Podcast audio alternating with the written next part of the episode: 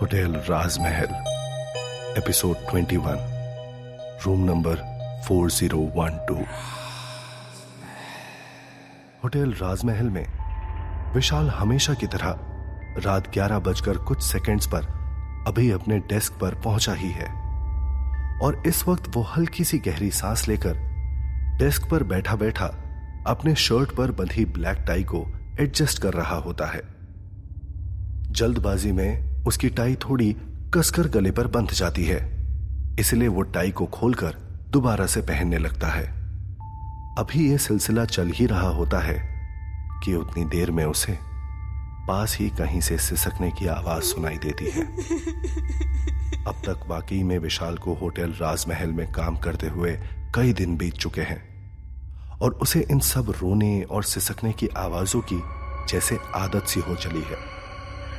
लेकिन इस आवाज़ को विशाल चाहकर भी जैसे इग्नोर नहीं कर पाता। ये सिस्कियाँ हर बीतते लम्हे के साथ जैसे और तेज होती जा रही हैं। अचानक से विशाल अपनी टाई को डेस्क पर छोड़कर आवाज़ की तरफ़ मुड़ जाता है और सपेरे के बीन बजने की ध्वनि की तरह इस रोने की सिस्कारियों भरी आवाज़ की ओर बढ़ने लगता है। आसपास अपने कान पर ध्यान देने से उसे मालूम चलता है कि यह आवाज़ें ऊपर सीढ़ियों की तरफ़ से आ रही है। विशाल एक एक करके इस रोती आवाज़ का पीछा करते हुए सीढ़ियाँ चढ़ने लगता है। एक माला, दो माला, तीन माला और कुछ इस तरह से यह रोने की आवाज़ सीढ़ी पर बढ़ रहे विशाल के हर कदम के साथ बढ़ती ही चली जाती है। और चौथे माले पर पहुंचकर विशाल के कदम आखिर में एक कमरे के पास आकर ठहर जाते हैं।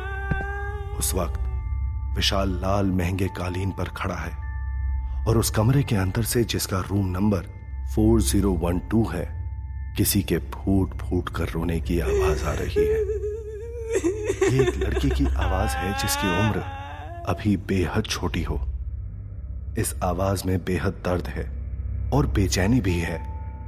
जैसे किसी आत्मग्लानी से भरी हो। विशाल कमरे के बाहर पहुंचकर असमंजस में पड़ जाता है कि उसे दरवाजे पर नॉक करना चाहिए या नहीं।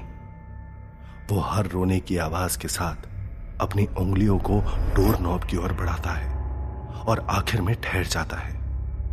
तभी विशाल को चौंकाते हुए उस रूम नंबर 4012 का दरवाज़ा अपने आप खुल जाता है। कमरे में हल्की पीले रंग की रोशनी बिखर रही है। जैसे कि किसी ने जानबूझकर ऐसी रोशनी बिखेरी हो। कमरे में सारा सामान बिखरा हुआ नज़र आ रहा है। बेडशीट बिस्तर से नीचे लटक रही है, जिस पर कुछ गहरे लाल रंग के धब्बे नज़र आ रहे हैं। एक तरफ़ फ्लोर पर चीनी मिट्टी का महँगा फूलदान टूटा हुआ है, जिसमें गुलाब की कुछ पंखुड़ियाँ टूटकर लटक रही हैं। वहीं विशाल की निगाहें रोती हुई आवाज़ पर ठहर जाती है। वहाँ उस बदहाल से कमरे में खिड़की पर बैठी एक आकृति मौजूद है और उस आकृति को देखते ही विशाल की उन एक जोड़ी नज़रों में एक खौफ की लकीर तैर जाती है। इसलिए नहीं कि यहाँ होटल राजमहल में मौजूद हर एक चीज़ आत्मा है, बल्कि इसलिए क्योंकि उससे बस कुछ एक गज की दूरी पर जो आकृति मायूसी का लिबास ओढ़े बैठी हुई है, उसकी रोती सूरत पर एक अलग ही किस्म का मातम नज़र आ रहा है। विशाल, बस कमरा नंबर 4012 के दरवाजे पर ठिटक कर उस लड़की को चुपचाप से देखता जा रहा है। लड़की के बाल बुरी तरह से उलझे और बिखरे हुए हैं। और तो और चेहरा नीचे झुके होने की वजह से लड़की का चेहरा भी आधा ही नज़र आ रहा है। और वो लड़की खिड़की पर बैठी हुई रोती जा रही है। तभी कमरे की हल्की पीली रोशनी एक झटके के साथ तेज रोशनी में जल उठती है। और तभी वो लड़की अपना चेहरा विशाल की ओर धीरे से मोड़ती है। उस चेहरे को अपनी निगाहों में घूरता देखकर, विशाल के पूरे बदन पर चीटियाँ सी रेंगने लगती हैं। तेज रोशनी में विशाल अब उस लड़की के चेहरे को ठीक से देख पाता है। लड़की की आधी शक्ल पूरी तरह से जल चुकी है। चेहरे पर कई जगह से जले हुए मांस के लोथड़े उधड़ते जा रहे हैं। माथे का एक हिस्सा आग में झुलसने की वजह से सड़ और गल चुका है। आधे भाल जो बचे हैं, वो बुरी तरह से जल चुके हैं। गर्दन पर एक चमकती हुई चीज़ नज़र आती है। उस चीज़ के अलावा कुछ भी उस चेहरे और उस शरीर पर साबुत नहीं बचा। इसलिए ऐसी शक्ल को देखकर विशाल अपने बढ़ते हुए कदम भी रोक लेता है। और वहीं वो लड़की अब भी रोती जा रही है। वहीं विशाल असमंजस की हालत में वहाँ से वापस लौट आता है।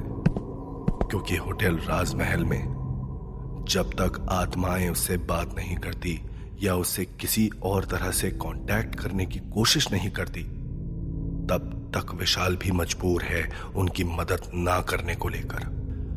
विशाल वापस अपने डेस्क पर आकर बैठ जाता है और टाई पहनकर कमरा नंबर 4012 की लड़की के बारे में ही सोचने लगता है।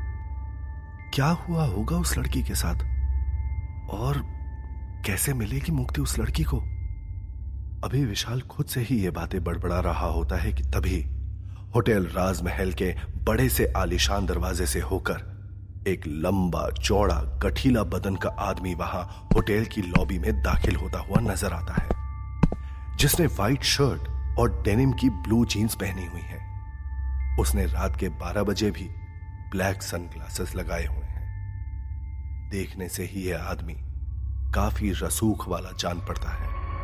और वो सीधे विशाल के डेस्क पर आया और उसने चुपचाप से रजिस्टर पर सिग्नेचर करके अपना नाम लिख दिया।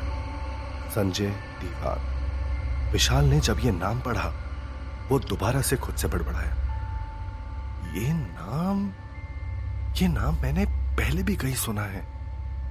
ओ हाँ याद आया। Film director Sanjay Diwan. इनकी लास्ट फ़िल्म गया तो था मैं, प्रिया के साथ देखने। वहीं विशाल, उस वक्त संजय दीवान को ही देखता जा रहा है। नाम लिखने के बाद, संजय सीधे लिफ्ट में दाखिल हुआ और फोर्थ फ्लोर का बटन दबाकर ऊपर की ओर चला गया। विशाल भी उसी लिफ्ट में दाखिल होकर संजय के साथ आगे बढ़ने लगा। तभी लिफ्ट चौथे माले पर जाकर रुकी। और संजय एक कमरे की ओर एक आइटम सॉन्ग गुनगुनाते हुए बढ़ने लगता है। विशाल भी तेज़ी से संजय का पीछा करते हुए उस कमरे के पास आकर रुक जाता है। तभी उसकी नज़रें दरवाजे पर प्रिंट हुए रूम नंबर को देखकर हैरान रह जाती है। रूम नंबर 4012 अरे, ये तो वही कमरा है, जहाँ मैं बस कुछ ही मिनटों पहले आया था। विशाल खुद से बड़बड़ाता है और कमरे के अंदर अभी अभी दाखिल हुए संजय दीवान को देखता है और विशाल भी इसी कमरे में घुसकर झांकने लगता है। लेकिन इस बार पूरे कमरे का नज़ारा बिल्कुल ही अलग और अलहदा है। कमरा बेहद अलग नज़र आ रहा है। सजा धजा एकदम नया सा। इसके साथ ही विशाल को वहाँ कोई लड़की नहीं दिखाई देती। संजय के उस कमरे में जाने के बाद विशाल वापस से रिसेप्शन पर लौट आता है। तभी रिसेप्शन डेस्क पर पहुँचते ही एक लड़की होटल में दाखिल होकर विशाल के सामने खड़ी हो जाती है। यह लड़की बेहद खूबसूरत है। काले लंबे बाल, खूबसूरत नैन नक्श, काजल लगी कचरारी आँखें, गुलाबी होठ, गोरा चेहरा, सुराहीदार गर्दन, जिसकी हया उसकी लजाती, शर्मीली आँखों में साफ़ साफ़ नज़र आ रही है।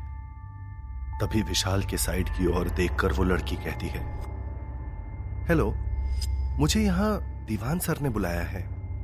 विशाल हैरानी से उस तरफ़ देखता है तो वो हक्का पक्का रह जाता है, क्योंकि विशाल को वहाँ एक आदमी रिसेप्शनिस्ट की ड्रेस में बैठा दिखाई देता है। वो आदमी उस लड़की की तरफ़ मुस्कुराते हुए कहता है एक मिनट, मैम।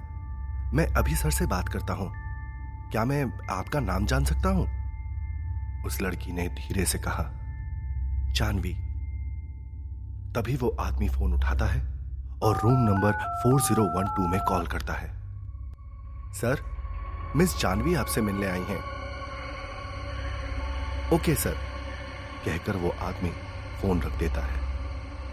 तब वो आदमी उस लड़की की तरफ़ देखकर कहता है मैडम, दीवान सर ने आपको रूम नंबर 4012 में बुलाया है। वहीं वो लड़की उस आदमी की ओर देखते हुए कहती है वहाँ तक जाना कैसे है? मुझे नहीं पता। वो आदमी धीरे से मुस्कुराते हुए कहता है, मैं हूँ ना, आपकी मदद करने के लिए। मैं लेकर चलता हूँ आपको वहाँ।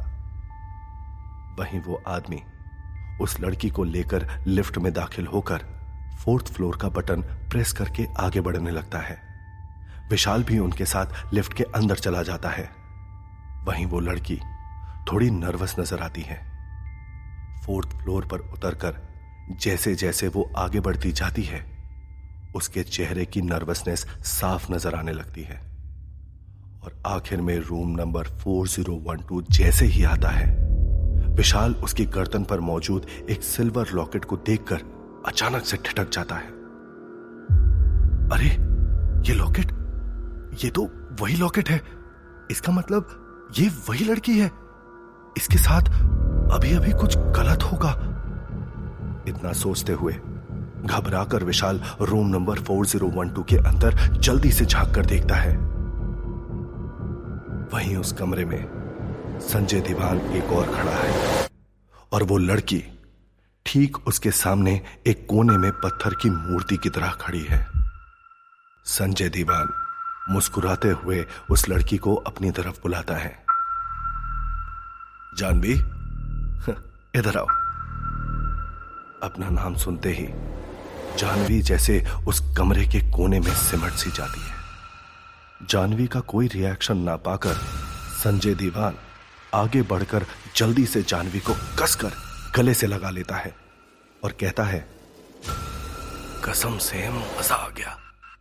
मेरी आज की सारी थकान पल भर में गायब हो गई। बड़े दिनों के बाद कोई ऐसी लड़की मिली है जिसे छूकर बेहद अच्छा लग रहा है। वहीं उस कमरे के दरवाजे पर खड़ा विशाल हैरान होकर यह सब देखता जा रहा है।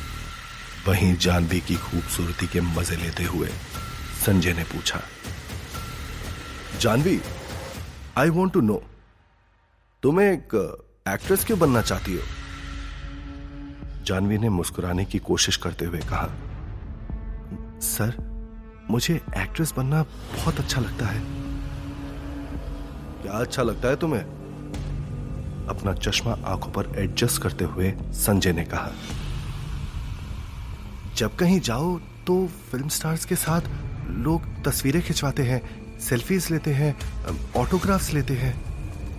मुझे खुद को बड़ी स्क्रीन पर देखना है।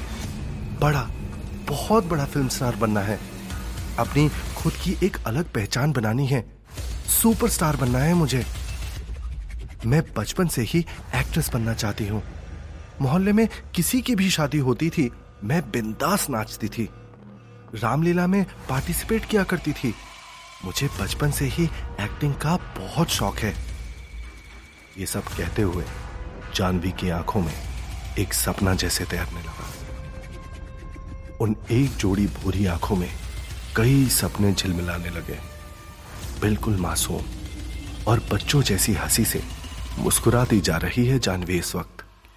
वहीं उसके ठीक सामने खड़ा संजय जानवी की बातों से ज़्यादा उसके बदन की नुमाइश अपनी आँखों से करता जा रहा है।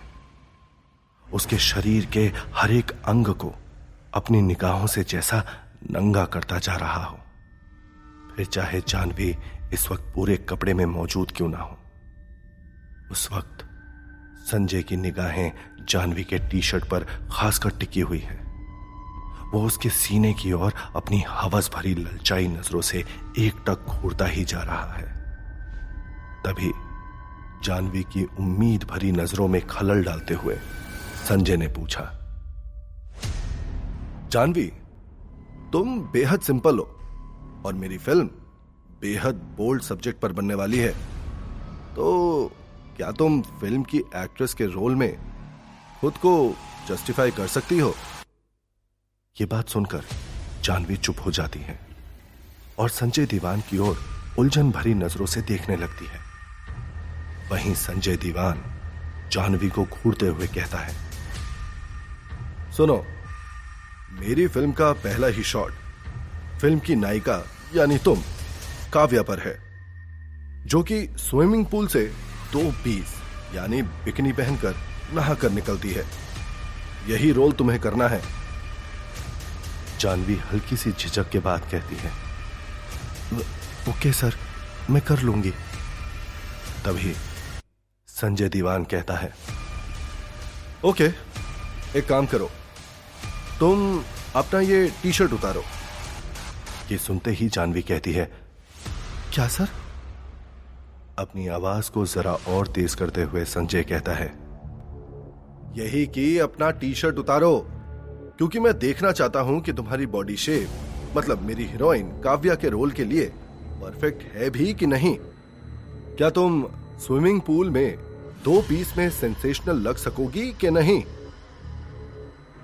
जानवी को झिझकता हुआ देखकर संजय कहता है, उतारने का मन हो तो उतारो, नहीं तो यहाँ से जाओ। देखो, तुम्हारे जाने के लिए दरवाज़ा भी खुला ही हुआ है। जानवी खुद के इमोशन पर कंट्रोल करते हुए कहती है नहीं सर, मुझे ये रोल करना है। ये रोल मेरे आने वाले फ्यूचर के लिए बेहद ज़रूरी है।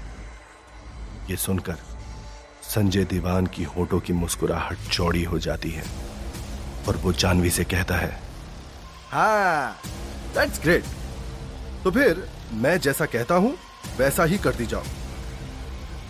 और फिर जानवी अपने फ्यूचर के आगे अपनी शर्म को ताक पर रखकर अपनी टी शर्ट उतार देती है। वही टी शर्ट के बदन से अलग होते ही संजय दीवान अपनी उन हवसी आँखों को और बड़ा करते हुए बिना टी शर्ट वाली जानवी के सीने और नाभि को ताड़ने लगता है और उसके होठों के किनारे अपने आप एक प्यास से भर जाते हैं। तभी जानवी की शर्म और लज्जा में एक और हद पार करते हुए संजय दीवान कहता है, अब ये अपनी जीन्स पैंट भी उतार दो। ये सुनते ही जानवी हैरान रह जाती है। ये सुनने के बावजूद वो अनसुना करने की कोशिश करते हुए कहती है एक्सक्यूज मी सर वही संजय कहता है हम्म जीन्स उतारो। मैं अपनी फ़िल्म की लीड एक्ट्रेस को पूरी तसल्ली के साथ देखना चाहता हूँ कि वो काव्या के रोल के लिए कितनी परफेक्ट है, क्योंकि मैं एक तरह से तुम्हारा लुक टेस्ट कर रहा हूँ अभी। और तुम्हें ये रोल चाहिए भी कि नहीं चाहिए? संजय की ये बात सुनकर विशाल का खून खोलने लगता है। वो बहुत अच्छे से समझ चुका है कि ये आदमी क्या करना चाहता है। तो क्या होगा कहानी में आगे? क्या जानवी डायरेक्टर की बात मानेगी या उल्टे पैर वापस लौट जाएगी?